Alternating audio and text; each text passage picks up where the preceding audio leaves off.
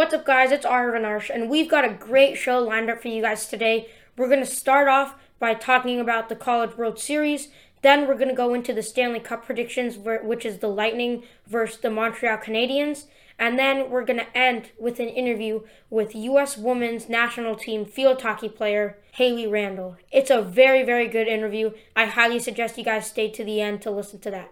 Yeah, so I think that Mississippi State, you, everyone's been talking about the Vanderbilt's one-two punch, Kumar Rocker and then Jack Leiter, but I think that they're they have two of the best pitchers in the country, two of the best players in the country, I believe the best two players in the country, but they, there are other like Mississippi State's team is better, be, not because they have better players, but the more like I think you get what I'm trying to say. Yeah. That Vanderbilt doesn't has the best players, but they don't have the best team because all of their players aren't amazing. In and, terms of like balance, you mean? Yeah. And, and, depth. Yeah, they have no depth on their team, and their players are not bad, but they're a little bit above average. All, if not most of Mississippi State's, if not all of Mississippi State's lineup, is way above average. They're all amazing. Especially Tanner Allen, who actually won the ABCA National Player of the Year this year. Yeah, and I think that Kumar Rocker and Jack Leiter are better than any of the other players on Mississippi State. But the point is that Mississippi State has a better lineup and they have better players all around is what I'm trying to say. To be honest, I actually thought that Mississippi State would win 2 to 0 because even though even though Vanderbilt has like this very good pitching that all of us are talking about, Jack Leiter and Kumar Rocker, who were finalists for the best pitcher in the NCAA, I they're they just don't their batting isn't up to par, and Vanderbilt is able to easily I mean not Vanderbilt Mississippi State is easily is able to easily tear them apart. Yeah, like you were saying, uh, they were able to tear them apart. I thought that Vanderbilt would make it close, but I honestly didn't know who'd win because maybe Jack Leiter and Kumar Rocker would be too good even for that crazy lineup that Mississippi State has. But in the end, it was Mississippi State that wins.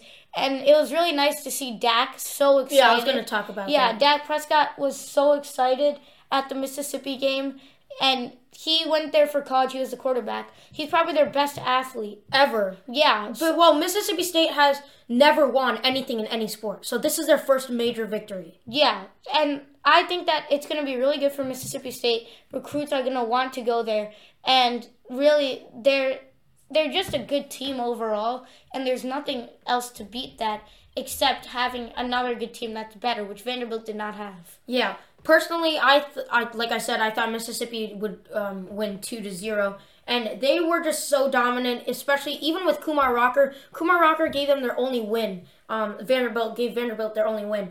The they were dominant, not dominant, but they hit. They had one hit against Jack Leiter, which was a home run, which ended up being the 1-0 game. And then in the third game, um, uh, their their whole pitching that their pitching rotation, not just the starter, but their whole pitching rotation, even the relievers were no hitting the were no hitting Vanderbilt.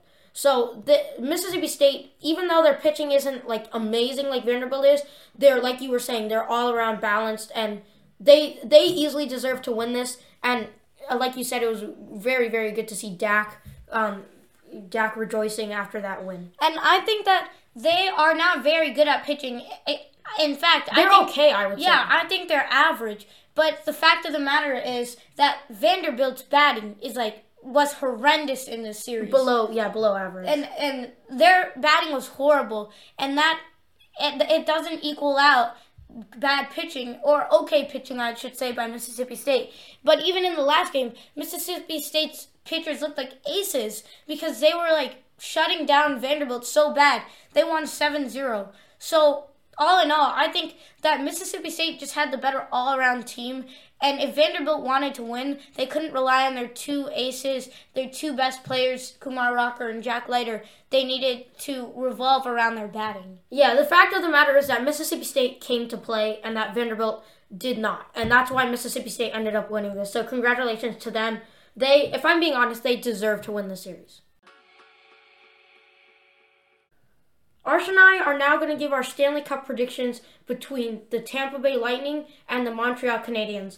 I'll go first, and personally, I think the Lightning will come out on top, and I think that uh, uh, Brayden Point is going to win the Conn Smythe Trophy, which is basically the MVP trophy if you follow other sports. Um, but right now, Tampa Bay is absolutely dominating. They won Game One, they won Game Two, and Game Three, as as the day we're recording, is at 8 p.m. today. So I think that the the Tampa Bay uh, Lightning are going to come out of this with a win. They should, I mean, with the Stanley Cup trophy, they should come out of this with the Stanley Cup trophy based on how they're playing. And the Canadiens, I mean, this is only the the Lightning's eight or 28th season in the NHL, and they they're going for their second straight uh, Stanley Cup victory. They won last year, and we all know the the story of all the Tampa Bay teams. The Buccaneers, the Lightning, and then the Rays also made it to the um, made it to the um, MLB World Series. But I think Tampa Bay is going to win it this year, go back to back because the Canadiens really have they they're not able to contain the Lightning, and the Lightning we know their dominance, we see their dominance, and they're going to repeat for the second year in a row. Yeah, so I also agree with you. I think that the Lightning will come out on top. And the reason I think this is because, like you said, they've just been unstoppable. And this is the third game and the Lightning have just been unstoppable. So uh, I think they're going to come out on top. Um, an upset may happen where the Canadiens come out on top, but personally, I doubt I think yeah, I doubt it as well. So I think that it's going to be the Lightning winning this game, but it's going. I I think the the Canadiens will win at least one game. I yeah, I think, think I it's going to be close. Other than that, yeah, personally, I think it's gonna. I think the Canadiens are gonna win tonight, so it's gonna be two one. But I think that the Lightning will come back with two straight wins, and it'll be a five game series. Arsh, how many games do you think this will be? Because you said the Canadiens will win one game, so you think it'll be a five game series as well? Yeah, I do. I think that the Canadiens will win right after uh, this game. I think they'll win, but then the Rays. I mean, I think that the Lightning will win this game. Then they're up 3-0. Then I think the Canadiens will win one, and then the Rays. I mean, not Rays. The Lightning will finish yeah. it off. Yeah, and then Brayden Point. I said I think he's going to win the Conn Smythe Trophy. Um, last year in the playoffs, he had 14 goals, 19 assists in 23 games. So he's he showed his dominance last year. This year he leads the field or he leads the field in playoff goals with 14 as well. And it's only been this this uh it's only been two games in this series. So he is absolutely dominating. I think he'll win the, if I say MVP trophy. Yeah, on the rink, I think he's the best player out there. He is the best player out there, and that's why I think the Lightning will end up winning this series, especially because of him. And the Lightning, even though they're a very recent team, they're just so much better than everyone else to the point where even in the finals, they're still going to, I think, four, five games they're going to win, which is crazy when you're in the finals. So I just think they're just that much better than all the other teams. Haley Randall grew up in Virginia Beach and played travel soccer until high school, when she primarily focused on field hockey starting in eighth grade. She got a full ride scholarship to Duke University after her sophomore year in high school. In high school, Miss Randall was the 2014 and 2015 Tidewater Player of the Year, as well as the only National High School Federation player to reach 200 career goals and 200 career assists, the first National High School Federation player to reach 50 goals and 50 assists in a single season. And she also averaged 50 50 in her four years of high school and was named to the U17 and U19 USA junior national teams. Since then, the doors have opened wide in field hockey. Miss Randall, thank you for joining us today. Absolutely. Thank you guys for having me. So, to start us off, for our listeners, where did you grow up and how did you get interested in field hockey? So I grew up in Virginia Beach, Virginia, and I lived there until I went to college. Um, my mom was the coach at Maury High School. It's in North, Norfolk, Virginia, and then she also coached uh, me in middle school and in high school. So my mom played field hockey at Longwood in college, and um, she introduced me to the game when I was young. Um, and she was patient with my transition from soccer to field hockey, but I was always around the field and around the game since I was young. And then you talked a little bit about this about you playing soccer. Do you think that helped you with field hockey, or do you think field hockey helped you with soccer when you were younger at all? Yeah, I think there's a lot of benefits and advantages for kids playing multiple sports. Um, I think growing in hand eye coordination and just general athleticism. Um, I think I think playing multiple sports is beneficial for um, for each sport, and it also helps with just balance. And so kids don't get burned out at an early age if you're just playing the same sport. Um, starting really young, it can be hard to maintain the passion and drive and, and and the joy that comes with playing sport if you continue to play up until high school, college, and um, potentially beyond that. And you have a brother who's nine years younger than you. So, what was that competition between you two like as kids?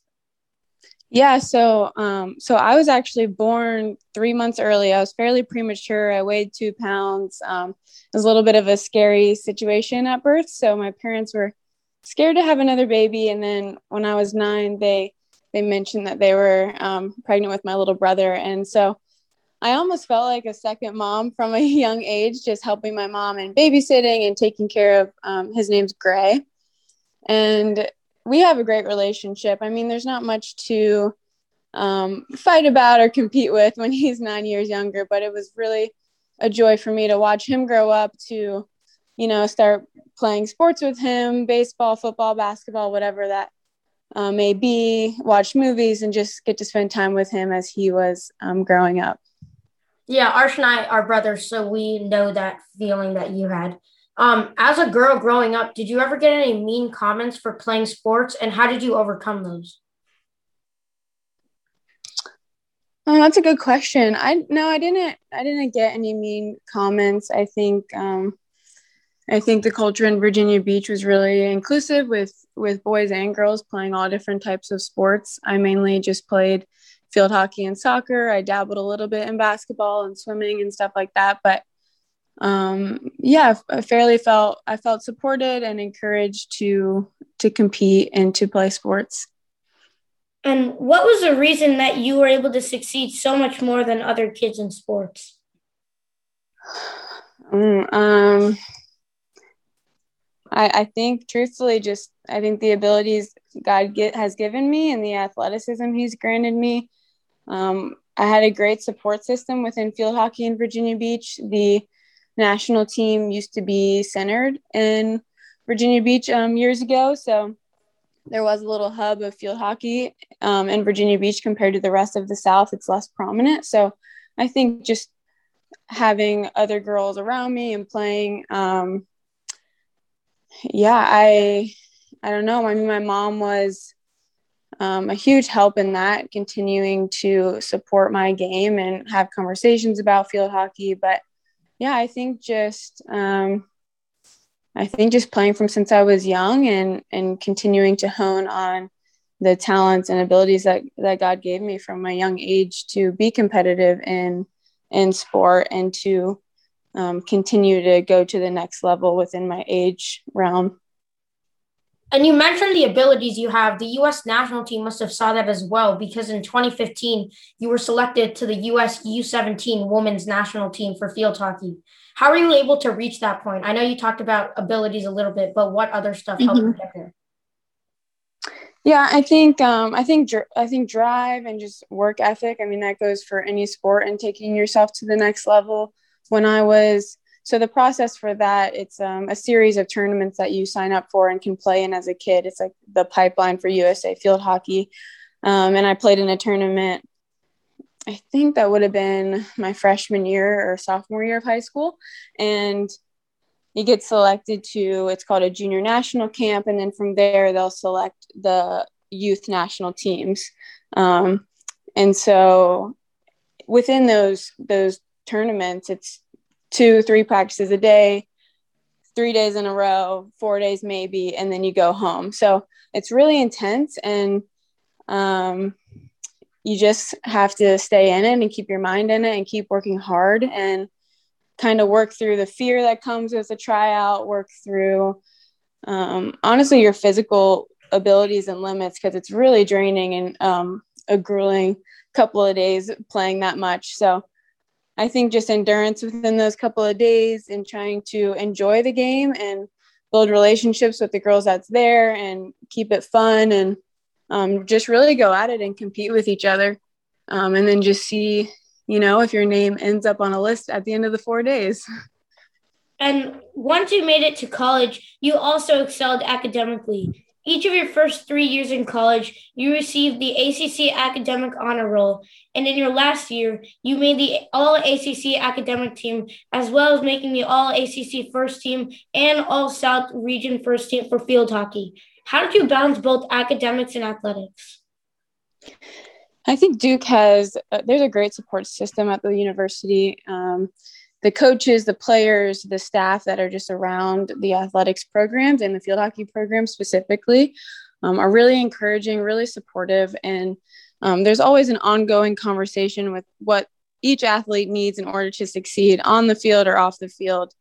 Um, obviously, wonderful, you know, places to study. I'm sure you two have been on Duke's campus and the libraries, and it just feels like a really nourishing place to thrive academically and ask hard questions, ask for help, and you know, study. And um, I think just seeing everyone around you pushing for excellence and pushing to work hard, it's motivating to keep, you know, keep your grades up, keep performing well in the field.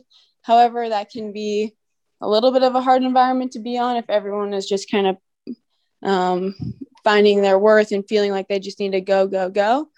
Um, and kind of, you have to remember just to take life on life's terms and and be honest and open with the people around you when things get hard or it's hard to balance it. And I think I had people around me that um, I was able to have those conversations with when it got hard or, or felt like I wasn't able to manage the two or balance it and could kind of take that rest for myself and rejuvenate um, in order to maintain it over four years. Walk us through some of your most vivid memories playing field hockey at Duke. Um, that's a great question. There's so many. I think we'd love to hear all of them. so I remember my my freshman year, we um, we beat UNC 3-1, which was one of the funnest games that I've played in. And um, I mean, UNC is a great school. They have an excellent field hockey program. And so my first game against them for us to come out and just the energy in the locker room, preparation for the game, and just the confidence I felt the team had that day on the field um, was really empowering. And to beat them 3 1 just felt like uh, a win on top of a win. So you were officially selected to the U.S. Women's Field Hockey Team. What is it like representing the U.S. on that level? I mean, it's it's such an honor. Um, I feel like I'm I'm just beginning to to experience all the gifts that it comes with being on the national team and competing for the national team. I did join the team in um, January of 2020. However, with COVID and the pandemic, we weren't able to compete until this past um, May when we went to Europe.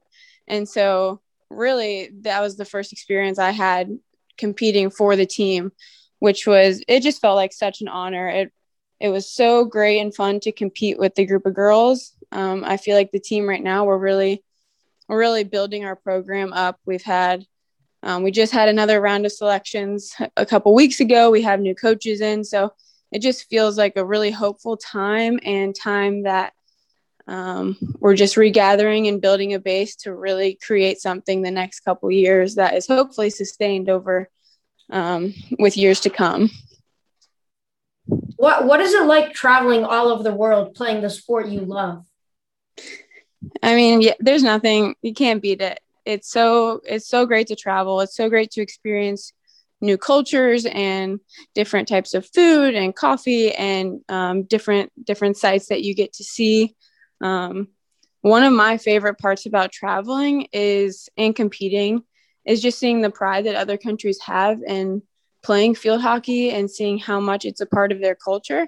I think in the United States, um, field hockey isn't as prominent of a sport compared to other sports, and so to go to other countries and see how much how much pride the international players have in playing for their country and seeing the support and fan base that they have and have generated is just really encouraging and I think keeps my motivation up when we come home to the States and maybe don't have that same sort of support system um, to just keep going, keep competing so that we can um, really be a force internationally when we go to compete against these other teams.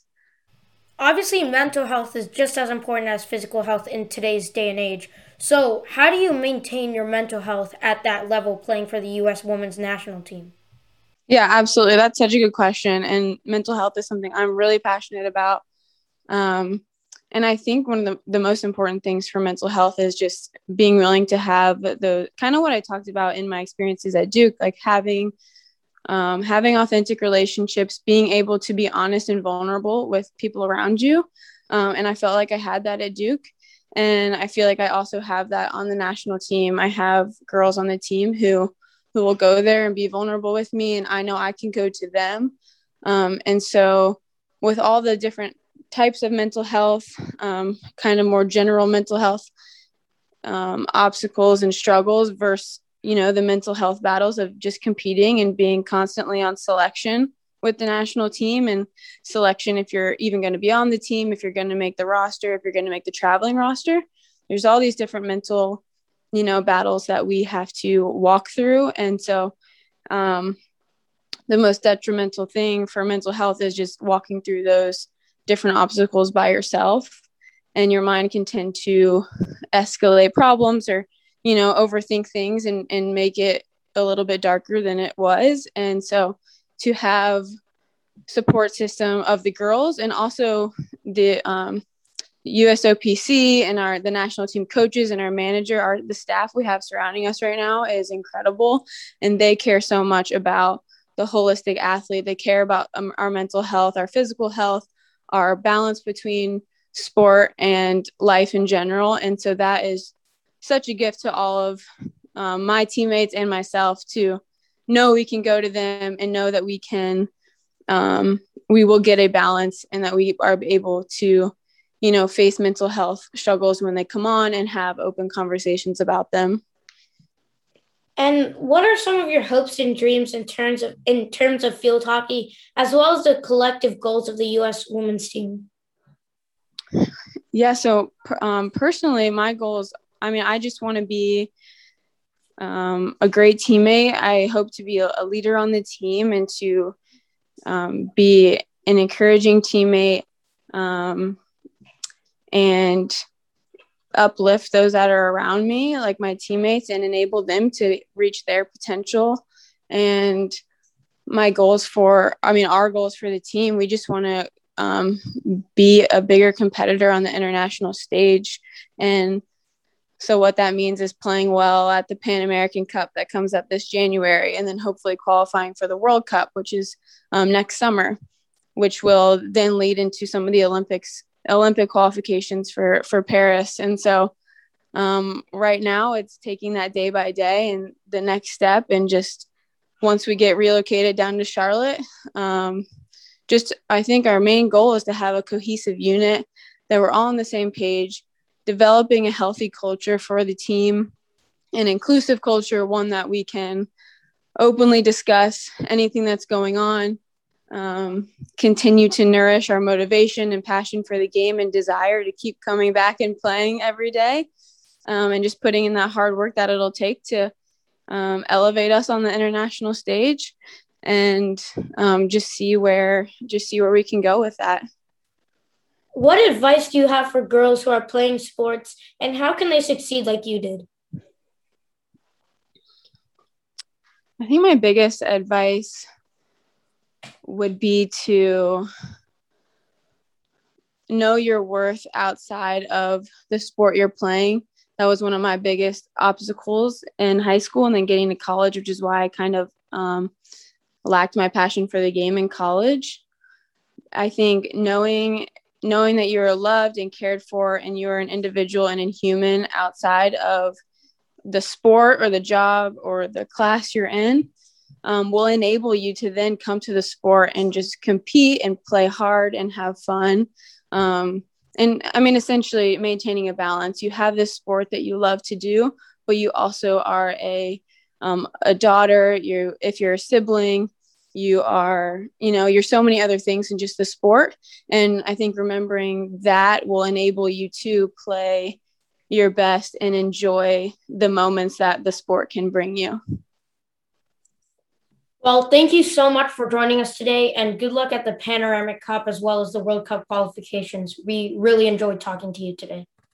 Thank you guys so much. I, I really appreciated um, getting to be on your show and to talk with you guys today. Hope you have a great rest of your day. Yeah, you thank you. Thanks Bye. for joining us.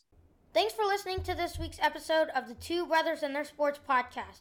If you're listening on YouTube, make sure to hit that like button and that subscribe button, and make sure to turn post notifications on so you're always notified when we drop a new episode.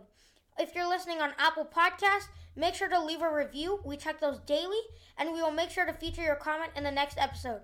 Until next time, we're, we're the Two Brothers and Their Sports podcast.